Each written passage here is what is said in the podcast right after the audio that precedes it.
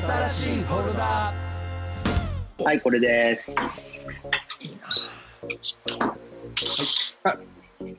くれた。ちゃんと。音入ってます？おっとっとっとっと。イェーイ。映んねえな。あ、いい。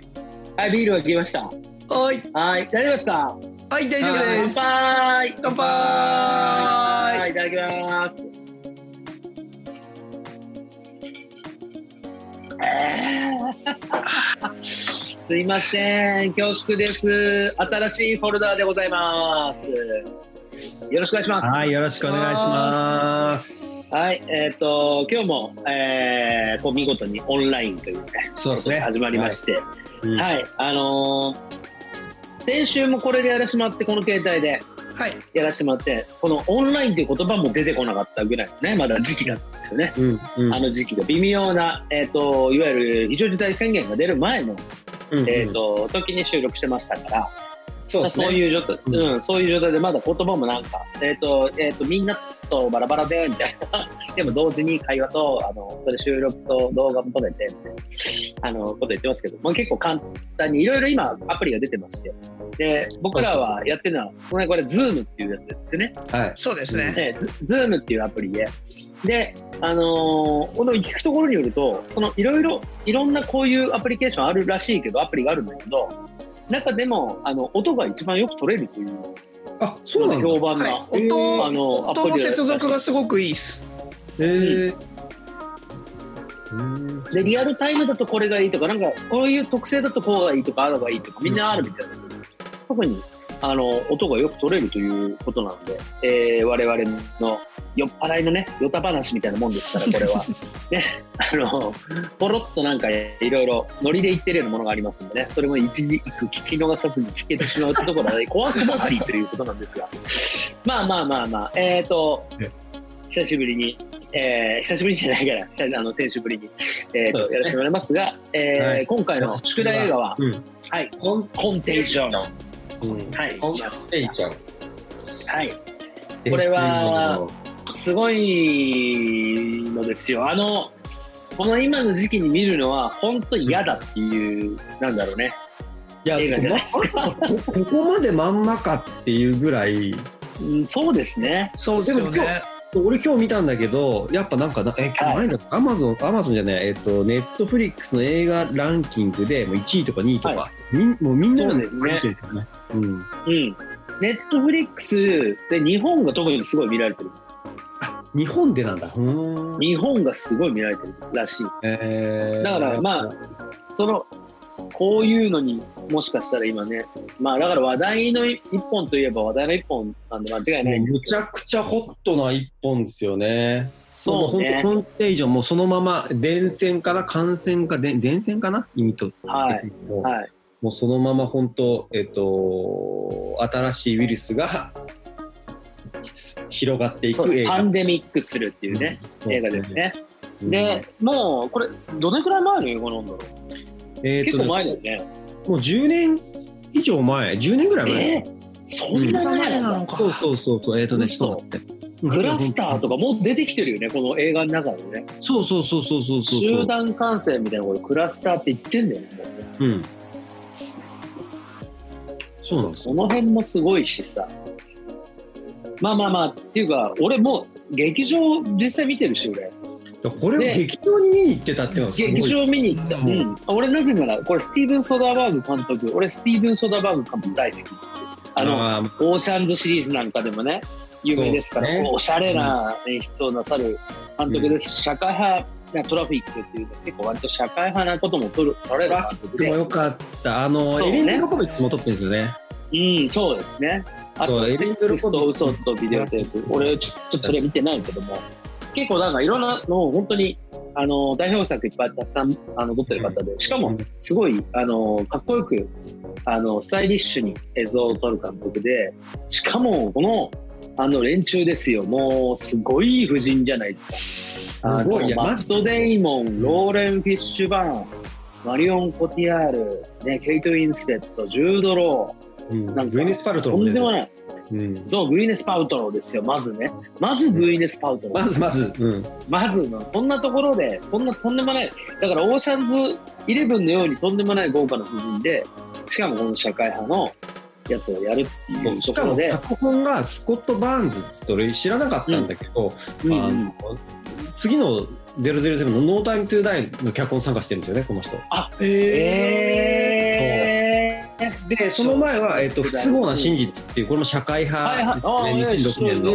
でこれであのそうこれ、れはね制作で入っててあこれでアカデミー賞取ってて、このスコット・バーンズって。えっとボへーーン・アルテメーカーですよだからあのマット・デーモンとは多分あ、ボン、辺はいはいはいはい、ボンシリーズ。あであのねあの作ってる人たちが結構すごい、すごい人たちでこうこの絵が作られてるっていう。いや、ななんですけど、うんいや、本当に内容かなりシリアスじゃないですか。シリアスっていうか、うん、いなんだろう、こう予言者かみたいな感じの映画でしょ、本当に。まあ実際に世界がこうなってしまって。ざっとどんな話かもはい、言いましょう。まず、はい、そこをさらっていきましょう。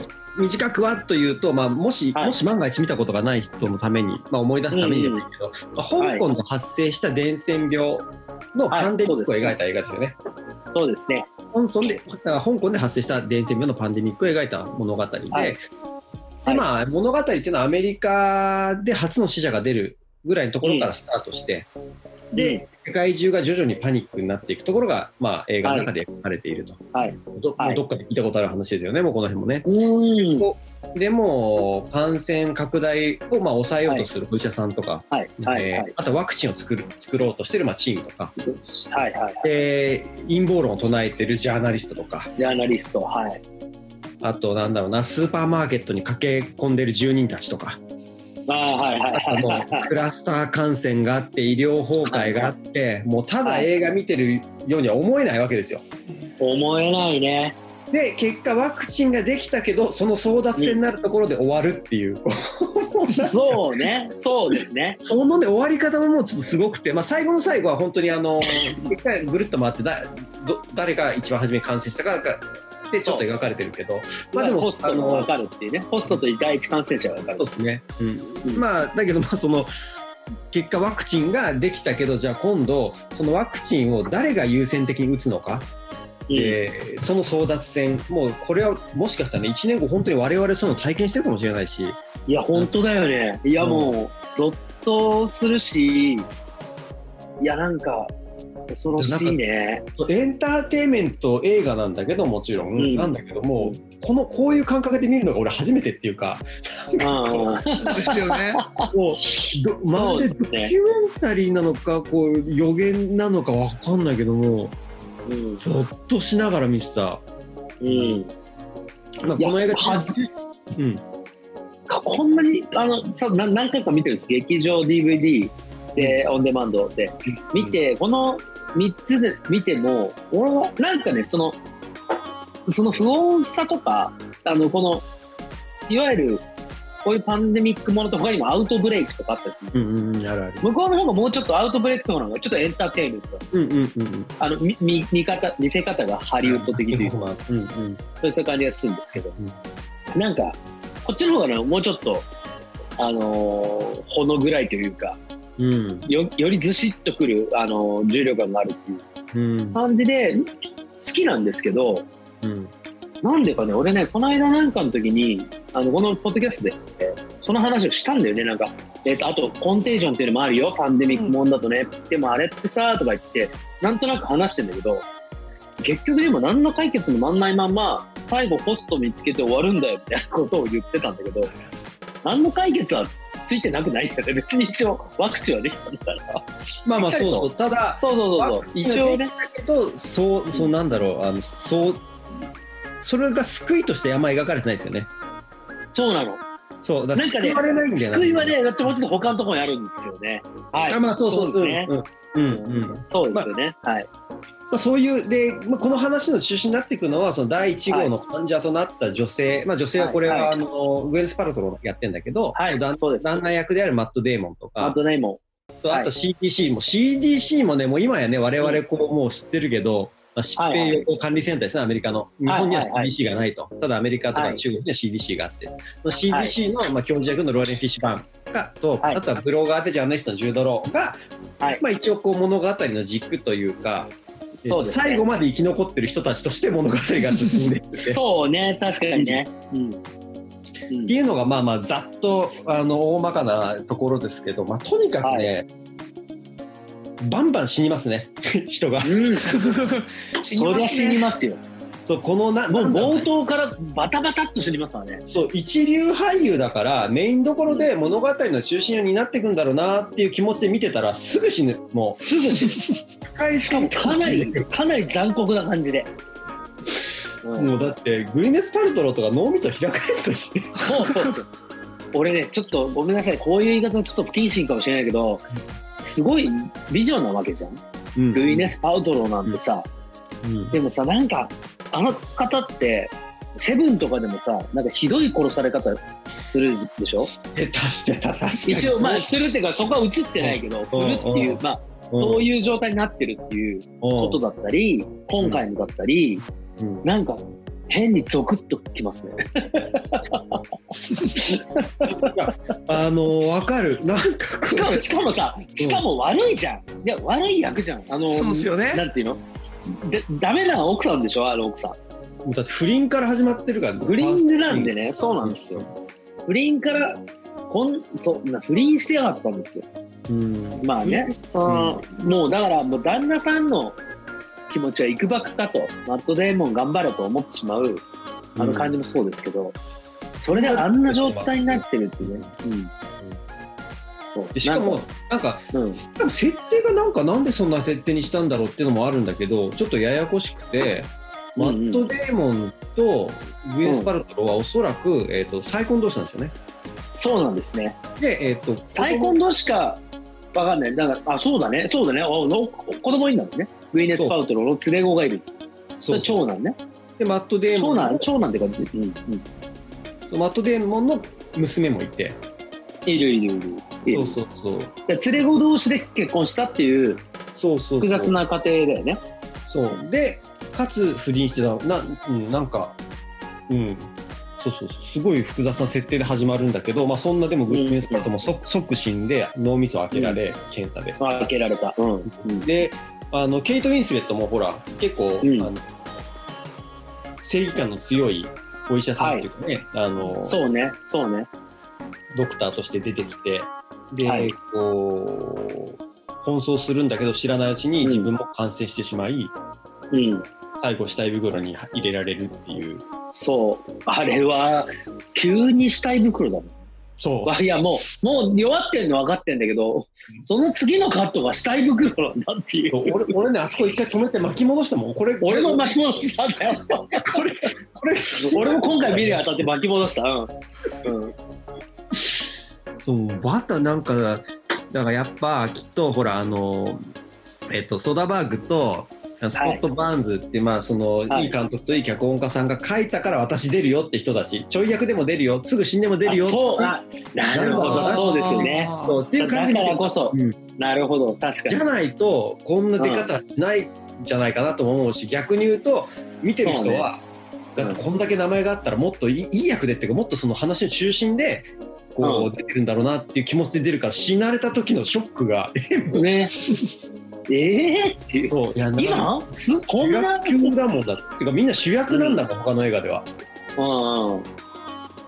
ウィンスレット、クイット・ウィンスレットもグネス・パルトも他の映画で主役やってるわけだし、マット・デーモンもね、こんな、うん。ジム・クローもそうだし。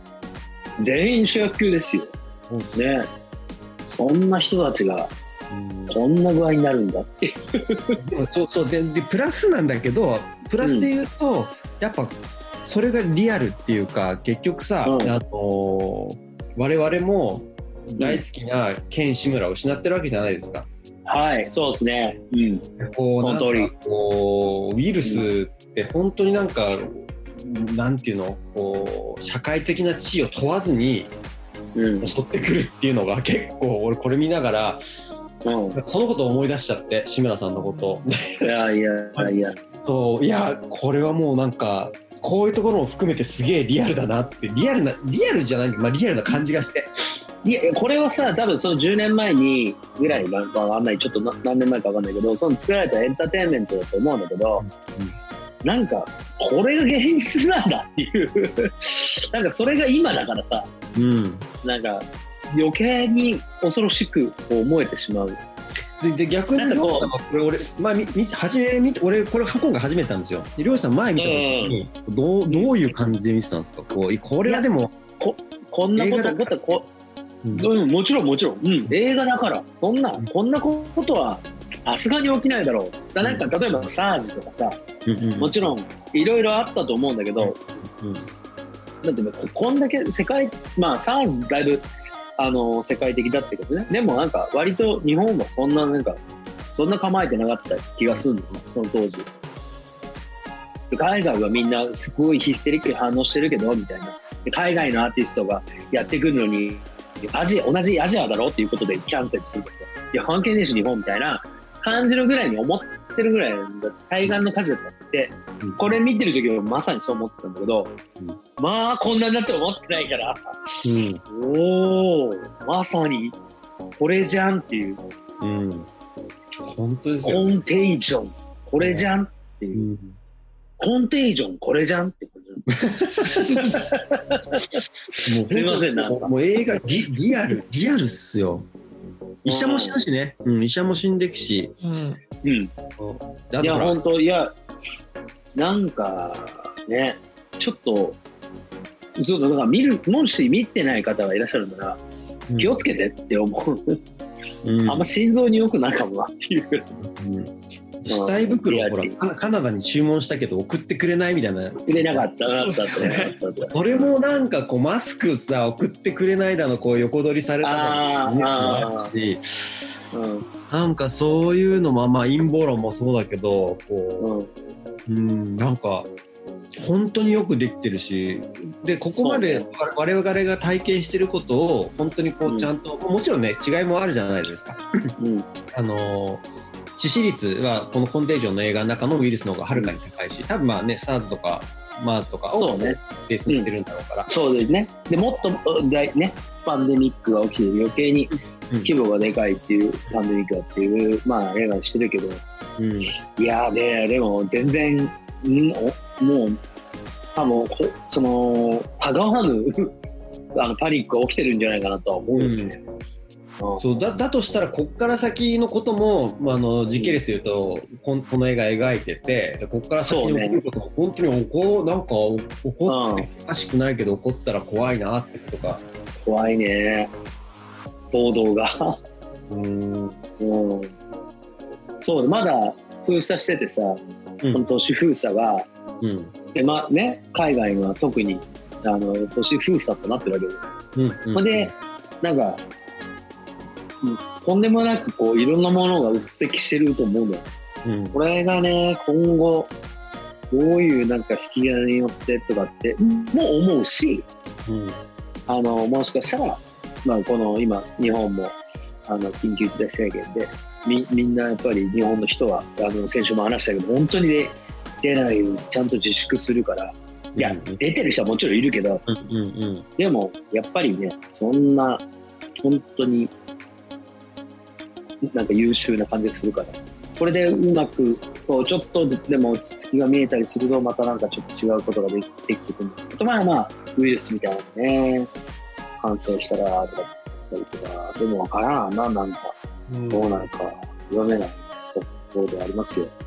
ほら、こういう感じになる。いやいやいやあーいやいやでもいやそういう感じもありだなと思いますけますよ。だからこれこれすごいナイスチョイス。俺はなんかこれ見てよかったな。なんかこううんうんだしどうですか？なんか俺いやあのー救いがほとんどないけどうんうんうんうん。ちょっとほらあのー娘がさはい。最後さちょっとこう家でダンス踊るじゃないですか。はい。でも俺はあそこだからあそこが俺の中ではもう救いじゃないけどこううん。あそっかワクチンで一人打てばいいんだっていうのにあそこ見てあなんか思ってあうんうんうんうん。一人相手がねワクチン打ってれば自分がかかってようがかかってまいがその恋人同士は会えるんだっていう、うんその辺ももうあのシーンはすごいうん、あそこが救いだったな。あれはすごい良かったな。あれいいしさ、あの前にさ、うん。マットでお父さんがさ、うん。あのデジカメでさ、うんその不定の妻をの写真を見ながらさ、うん。ちょっとこうさ、うん。こう入っちゃうじゃない。うん。うん。にもかかわらずさ、うんお父さんみたいなの呼ばれると、おうみたいな、こう普通の、超普通の返事すんの？カメラ探してるから、みたいな。うんなのに、こう、ちょっとむせび泣くぐらいのところまで行ってるところで、うん。もらい泣きでしたよ。あんなのあったら。いや、いい日ですよね。で、それで、そう、それで結局、リビングに降りてったら、うんその、ね、自分もの、もう、ふざけんなってぶっ飛ばした、その、彼うんを、と一緒に娘が踊ってる姿を見て、こう、笑顔になるところが、なんていい、ちょっと希望のなんかシーンだな、みたいなね。うん。お父さんよ、唯一いいとこだったね、今回、みたいな。そうですほんねと。ほとんどダメだったけど、みたいな。ほとんどダメっていうか、彼不幸だらけなわけだから。不幸まみれ。うん。不幸まみれじゃない。一番の。しかも、感感染のその第一に、だ一番最初の感染してる人の旦那さんだよね。そう。で、そう。奥さん死んだ上に奥さんが不倫してたことも発覚し、今発覚して、自分は濃厚接触者だから隔離され、隔離され、でしかも可愛がってた義理の息子も死に。死に。本当最めちゃく悪ちゃです、めちゃくちゃ。で街から出ようとしたらもうなんかうん。封鎖されてて出れなくなってまた戻って。出れない。うん。うん、スーパーマーケットに行ったらなんかこう、うんもうもうなんか食べるものなんか全部取られちゃった後でしかも感染者暴動、暴動が起きてます。あれは完全な暴動じゃないですか。いや本当マットデーモンは今回エグかったな、うんでもなんかほら、なんかネットとかでもさ、トイレットペーパー取り合いで殴り合いみたいになってる映画とか、あ映画じゃない映像とかあって、あんなのとかも本当に起きるからな。いや本当ですよ。もう、ね。それを描いてたのがね この映画だってそうなんだよ。うん。そうそう。ちょっと過激だけど、うん。いや、変わんないなっていうね。の あれどうでした？俺ねなんかあそこちょっと一個納得いかないところがあってうん。あのーローレンス・フィッシュバーンが要はあのうん CPC の、あのーうん。偉い人ですよおっさんですよね、はい。がはい。ほら、はい。2つ奥さんと自分用にさあのワクチンをはいはいはいはい。はいはいもらいました。はいでこう2人で一緒に打つ打ちますわっつって、はい。はいはいえー次のシーンで実はぼあの前半でこうねあの、うん。じ自分の住んでる寮のなんか掃除婦が息子がうんうん。病気になってみたいな話をしてたんだけど、うんえーとまあえー、とでその息子のために自分の分をあげるじゃないですか。あげる。うん。あれいいのって俺思いながら見てて。あのねああいう立場である人がでしょ？いやあのすごいあの冷静にまあ冷静に見ちゃってるんだけど、要はあの多分あれでしょ？ワクチン打った人は腕腕ははめるんでしょ？きっと、はい。そうそうそうそう。打ちました。でうん。ワクチンも腕は上げらんないけれどもって言うわけじゃない。ですか、うんうん。そうね。そう自分は打った風に見せるから自分にがつけるわけですよ、あれ。うんうんだから、はいそうです。もしかしたら自分はキャリアうん。かもしれないなった後でもそのワクチン打たないからキャリアになる可能性があるのにもかかわらず、うんうんうんうん。あのそれつつけてたらこう、うん。自分がスプレッターになる可能性あるじゃないですか、ずるいじゃんっていう。いやずるいじゃんっていうか危ないじゃんっていう。ああまあそうね。だからそうそうそうそうそういうことでしょ、うん。そうだからお本当は持ってんのに俺持ってないですよってなっちゃうってことでしょ？そうそうそうそうそう、うん。ことをしなきゃいけなくなるからうんうん。そういう可能性が出てくるから俺それどうなん？なんかいいいい話っぽく描いてるけどなんかあんまいい、うん。俺は全然騙されねえぞって思いながらそこ見てた。でもさ彼彼とかさバリオン・コティアールね女の子ね彼女もそうだけど、うんレックスの本当最前列じゃんそうそうそうそう。最前列の人じゃん。うんうん。俺はそれねどうにかなるんじゃないかって思思っちゃうんだよ。あもう一個もらうってことですか？もう一個もらわないしなんかどうにかなるんじゃないか。っていうかあああの最前列の人たちでうん。その全員だって全員ワクチン行き渡ってるでしょ。そうそうそうそう。彼の周りは。うんうん。そしたら彼が持ってても関係ないじゃん。あ。だから奥さんとも大丈夫なんでしょああそういうこと？でしょ？でだって彼女あのバットデーモンの娘も、その彼が打ったから大丈夫ですっていうことでもう大丈夫だっていうこと。そうそうそうそうそうそうそう。だよね。だから、彼の周りにもうその打ってないともいないんだよね多分。あだから多分っていうか絶対いないんだよね。うんうんうんうんえー、なんかでも俺ちょっと今だ騙されるなってアラートがここになってる。あ来てる来てる。りょうりょうじさんに騙されるなっていうなんかこう、うんうんうんうん来て来てるか？まあどうなんだろう？どうじゃあ正解教えて流れて。なれ無茶ぶられたね。まあでもどっちが正ねしい？結局やっていいことか悪いことがあったらやっちゃいけないことやってるわけで。うん。まあそうだね。てかあいつはさもともとルール違反犯してるだって絶対し喋っちゃいけない情報家族で喋ってる。あそうだそうだそうそうそうそそうそうですからね。速攻ですから。てかそういうやつなんだよ。あのローレン・フィッシュバーンは。ああなるほどね。そう。だからいやそういうやつかって言ってだから嫌いかって言ったら嫌いじゃねえっていう、ああうん。うん、まあそのそのぐらいの感じになっちゃうけどうんうんうん。確かに。しかも言っちゃいけない話を速攻伝えておきながらはって振り返ったらしかもそれ盗み聞きもさそうれてるバレてる。そうそうそう バレてる。でその先の人だからそう。その人その人の息子のうん。盗み聞かれたその人の息子のは話だからね、それはもう俺は責任取るよじゃない？うん。うんまあこの人吊るされるっぽいですもんね。あそうだね。そうそうそうなのよ。そうそう。ねそうあのーほらワクチン開発した人は評されてで、彼はあのー裁判じゃないけどなんか審問にかけられるみたいなことを言うシーンもあったよね、うん。結局彼は貧乏口聞聞いちゃうタイプなんだよね。うん。55番目だっけ？ワクチン。こう53死にまくって。3だっけ？53だっけ？わか忘れちゃったけど、あまあそれぐらいあったね。そううん、何にもかかわらずなんですけど、はい。あの俺がこう,、はい。こう騙されねえぞそんないい話じゃねえだろって思いながらも、その直後にあった、うん。うんあの握手の期限はい。はい。知ってるかっていうのが俺のパンチラインなんです 俺もだよ。俺も言おうと思ってたんだよ。だから擁護したんだ俺は だからローレン擁護派だったんだよ。攻めといてそれはなんだ？そうそうそう。そう攻めとけやがって。俺もさそこを感じないんだよ、うん。でやっぱそうだよ。ね。一緒で取ったよそれを。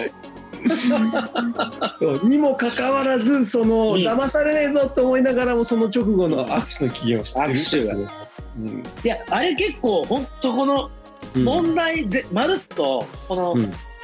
この問題まるっと結構象徴するパンチレインじゃないですかやっぱり。そうですね。うんうん。ね。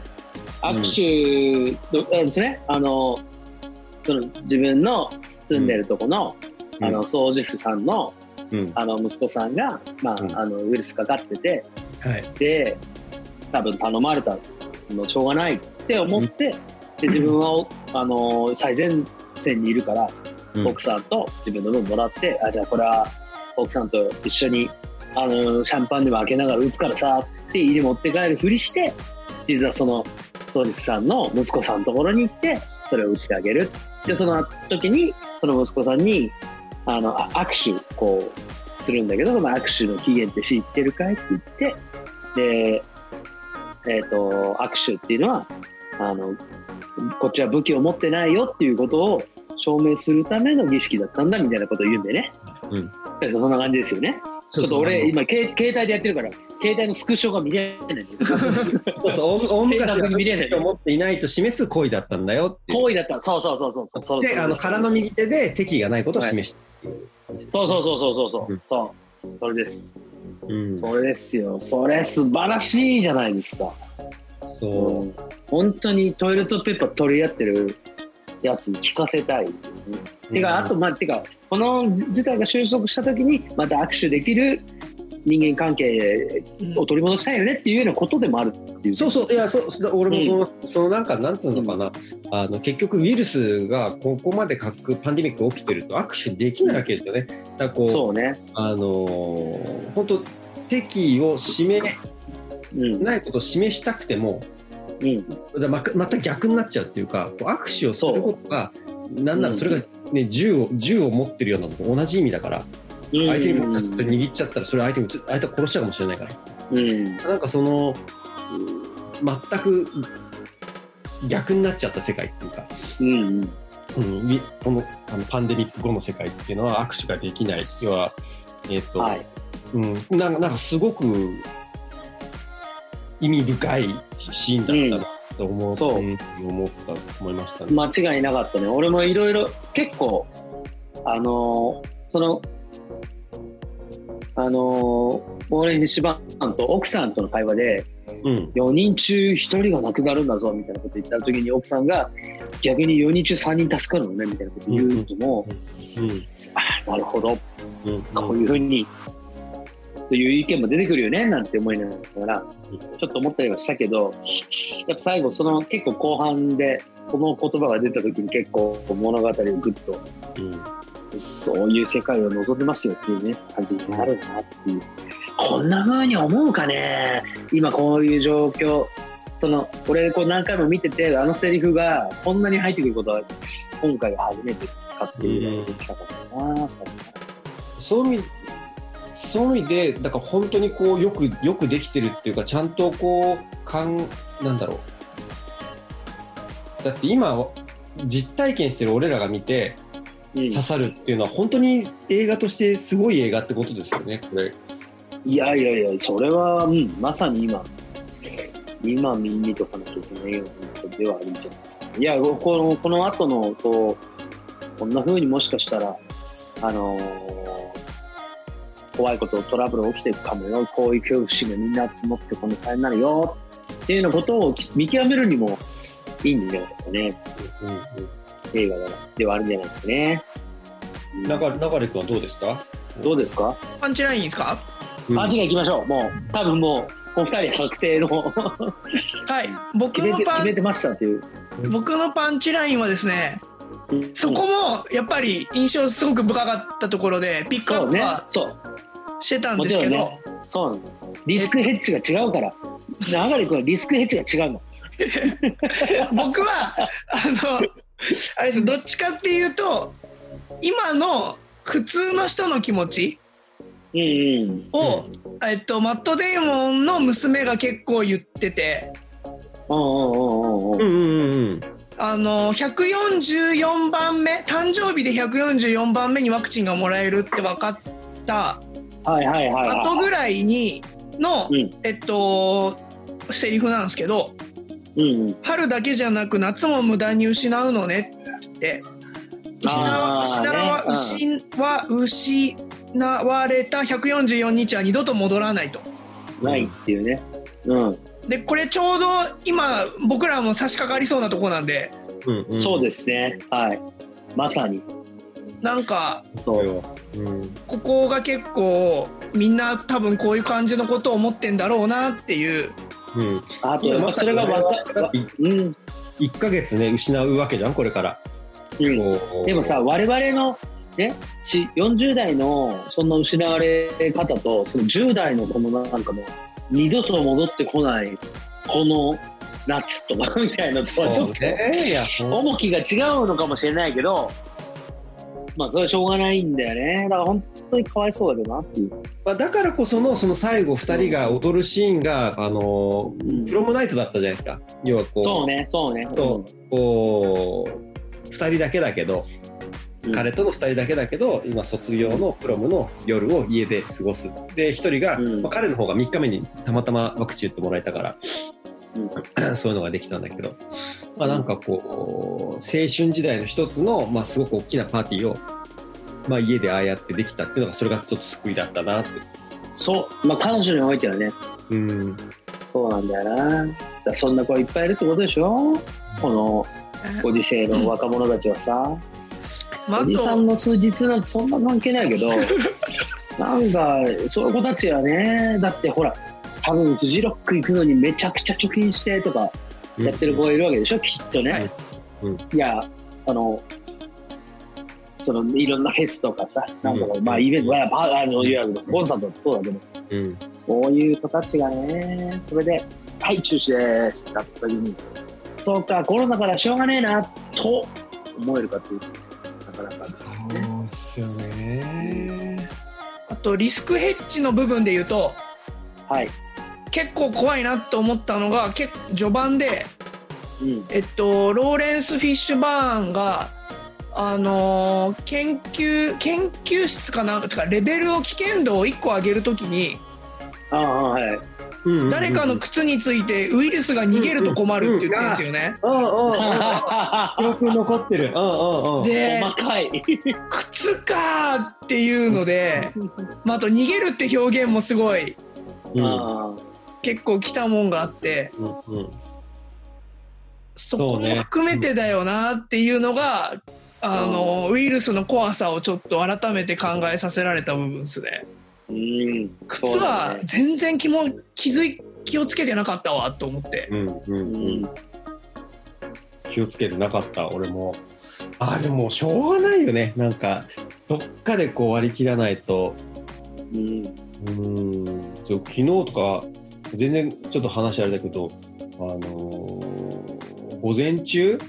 午前中にえっ、と薬局の前通ったら100人ぐらい並んでましたよ。うわ、ほら。もうあるよ。ボードあるよ、ボード。そうでもそこでもなんかたまたまなマスクとマスクとうん消毒液が、えっと入荷それぞれ30個ずつだから一人お一人様ああ、はいはいはでみたいなのが貼ってあってい。うん。あすごいなぁと思いながら。うん うん、だけどまあねそのマスクと、まあ、マスクはね今ね自分でもこうハンカチでさこうやる動画とかあるし、そうね。うん。まあ、消毒液もまあ今ね外に出あんまり出る機会がないだろうからちゃんと石鹸で対応すればと思うけど、うん。うん。靴とかね考えてないですもんねそこまでね。そうだよね。まあ、今回のがコロナが靴がどうとかわかんないですけどそこはうん。見逃すよなっていううん。でもなんか僕ドラマ人間ドラマとしてはあのあれがすごくい好きでした。あの印象的だったのがあれ亡くなってしまうドクターの女性の名前忘れちゃった。ケイト・ウィンスレットのね。ケイト・ウィンスレットが、あのーローレンス・フィッシュバーンから電話かかってきた時にうん。体調大丈夫かって言った時に、あのーあれマット・デーモンに対して結局奥さんはが浮気をしているよってことをこう、うん暗に示す会話を。してそのしねあの母と母じゃない妻と義理の息子を亡くした男性に死ぬ直前奥さんは浮気してたと伝えたってうんうんうん。いう話をうん。してたところになんかドラマドラマっていうか割り。切れてないところをその苦悩を感じたのがなんかこうコンテイジョンを最後まで見れたとこかなみたいなとこありましたもんああ。あれで精神的に弱ってるからこそかかっちゃったかもしれないね。うんっていうぐらいね。うん。なんかあの彼女ほらあのー急遽作られたえっ、と患者隔離はいうんうん。はいはい。施設っていうかホールみたいなのあるじゃんはいはいはいはいはいあそはい。こで寝てたのって彼女ですよね。そうそうそう。あそこのいろいろでこういうホールにそうこういう施設を作んなきゃいけないからって言って。10 10列かける25ベッドみたいなことをやってたそうそうそうそうそうそうやってた結局自分が入っちゃったってことでしょ？そう。ああなるほどそっか。うん。で隣の人が寒い寒いって言ってる時にもうなんかもううん自分がの上にかかってるコートかなんかをこうポロッとうん。渡そうとしたのかどうかはああ、なるほどね。落としちゃったみたいな時ねう。んうんうん。それで次のとこはもう下袋。そうそうそうおもうもう一回確認もう一回確認したで言えばあのね、うんもう一個あってうんあのジュードローも結構好きなんですよ。あのうん。あれね、ザッキーが好きそうなキャラクタ そうそうそうー。ジュードローがなんかすごくいい役丸しててでうん。ジュードローの家にあの蓮ああ、行俺も好き。蓮行くれっつってこううん妊娠してるのって言ってこう言った新聞社の人でしょ？元そうそうそうそうそうそうそう。うんうん。で彼女本当に妊娠してたっけって巻き戻してしてたしてた。んですねしてんのよ。してんのよ。うん。ちゃんちゃんとお腹押さえながらなんかこうそうそうそうそう。えでもうでもう連絡してこないでねって言われるんだよね。その時はね。そうそうそうそうそうそうそうそうそう。うん。そうそこのね巻き戻して確認しちゃったうん。あれは10ドロそのその後の10ドローのようにうんちょっとなんか気持ち的に晴れやかな気持ちになったでしょ？うんうんうんザッキーは。うん、あのこれはね、そうそう。なんかだからそんなことない？そんなことない。あのいや10ドロいや俺そもそも10ドロも好きだし俺も好きだよ。うんそもそも10ドロも好きだしなんかこう結局だ初めなんかあそうこれ一個聞こうと思ったんだけどなんうん連業ってどっからできたんですか？なんで10ドロは連業？あそれ僕も分かんなかったですわかんないな、なんか。そうなんじゃあやっぱ急に出てきたんだ。だからなんでかなって。そうそうだからなんかこういやもしかしたら連業が本当に効くんだったら10ドローはこのウイルスの開発とかなんかこうななんか出どころに関係してんのかなぐらいまでちょっとこうう深読たみしちゃった。だでもほら、自分はさ、かかってないわけだからさ、うんうんうん嘘じゃん。なんか俺発熱があって、うんまああんたかんとかで、ただ俺は今連休試してるみたいなあのうん動画はさ、実は嘘じゃん。うんうんうんうんだってかかってねえんだから。そうそうそう。で、自分はだってかかって克服した後も、普通に防護服着て街出てるんだからそうそうそうそう治ったんじゃねえのかって話だよね。そう毎日1200万人が見るブログですからそうそうそうそう。初めはね全然ちっちゃいちっちゃいちっちゃいブログだったのに。うん。ああいうカリスマでこういう状況にああいうのが出てきかねないじゃん。また。うん。そう。いまあ、や日本ではどうかわかんないけどさ、か海外とかでもさ、いやきっといるでいるんでしょうね。ね。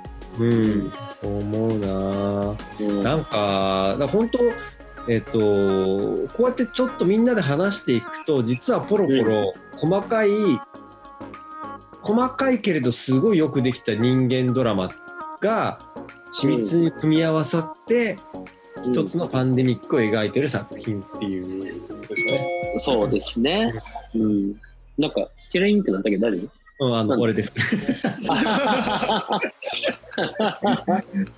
なんか、なんか、何？なんか、何？レベルが上がったな、なんかこう、防防災レベルみたいなのが上がったな、なんか。今すごいいいこと言ったねっていうあのああ、なんだ、そういう、あドラクエのレベルが上がったのでしょ。それと一緒か。何本あってもいいですから今度いやいやいや、本当に。今、ドラクエのレベルが上がりました。何本あってもありがとうまあでも本当にちょっとあのビビると思うけど、この映画、マジで。あの、あのまあ一応こうこの番組、まあ、ポッドキャスト、あの、見てる前提でやって、見てる人と話してると、まあ一応、俺こんなね、あの中身のことバンバンバンバン喋ってるから、うんあの、ふうに話しておりますけど、うんあの、本当に、あの、もし、なんか、あの、あーなんていうのかな、えーちょっとした、あの、なんていうんですか？出てこない、俺、こういう、こういう時言葉が出てこないな。いやいや、あの、うん。なんていうの、こういうの。えっ、と、おもし、面白おすすめ？やばいな。おすすめっていうか、なんだろう。冷やかし。冷やかし？例えば冷やかしで、例えばね、別にこの物語見てないけど、冷やかしで見てました、聞いてましたっていう。方がいらっしゃったら、うんうん。まあしたら、あのしっかりとコンテンツを見てもらって、うんうん今の感じを考えてもらうのはいいな、いいんじゃないかなと思うっていうことを言いたかったんでございます。すいません。まあ、そのぐらいちょっと今、今逼迫する、あの現状、えーまあ、世界情勢というか、感じをしっかりとこれ、描いている、あの、終作。いや本当ですよ。だから今の自分たち置かれてる状況もしかしたら客観的にもね見れるいい機会になるかもしれないし、はい。あうん。で、まあ、現実としてこれが今ネットフリックスを見て、はい。日本の中で最も見られてる映画の一本だっていうねこう、はいはいはい。そうベストベストね。映画の中で。だからまあ、うんうん。流行り物としても全然抑えておいてで、なんか見たって話をこれできるから。で、きっと感じ方人それぞれ違うだろうし、まあ、さっきね、はい。俺が、俺とりょうじさんのこう、あの、ローレンス・フィッシュバ、あの、フィッシュバの、そうそうそうそうはい、違うはい、ぜひこれをこう見ていろいろ話してもらいたいなと思いますね。思いますんで。はい。これをちょっとまあ、じゃあ本編こんな感じにさせてもらいまして。はい。えーで来週、はいどうしていきましょうかって話しましょうか。はい。来週ですね、えっ、と、わあの僕の方からこれ見てると、画面がね、こう 4, 三4分割になって、うんこれ1個スペース空いてる状態になっておりますんで、またゲストを招いてもいいんじゃないかなと。お、はい。えーこういううん、こういう時期ですから、あの皆さん、あのー意外と時間ある方もいらっしゃるんじゃないかなと、あのーそういったところで、あのー 我々の今回のこの、あの、ポッドキャストの企画、あの、当初段階から、あの、ジングルや、あと、さらに後ろに弾いてる BGM まで、えっ、と、しっかりと編集してくれている、あのースポンタニアというね、グループのね、マサタック君ね、うん、あのアスタラビスタというね、グループで僕は一緒に、あのいろいろやらせてもらってるんですけど、そんな彼をたまたま今日のこの収録の直前に連絡取れたら、ね、オンライン飲みでもしましょうよなんて、なんか軽くこうね、いつもの感じで、軽いフットワークで声をかけてくれる、非常に、あのー軽快な男でございますからね、えー重い話ばかりでなく、そんな軽快な彼と、えー、とちょっと彼の宿題映画をもらって、えーそれはそれでまた別途ポップしますんで、えー来週はそんなマサタックをお招きいたしまして、はいえー、と一緒に、えーポッドキャスト、新しいフォルダ、楽しんでいけたらなと思います。なので、はい今回本編はこの辺で一旦、ありがとうございました。ありがとうございました。ありがとうございました。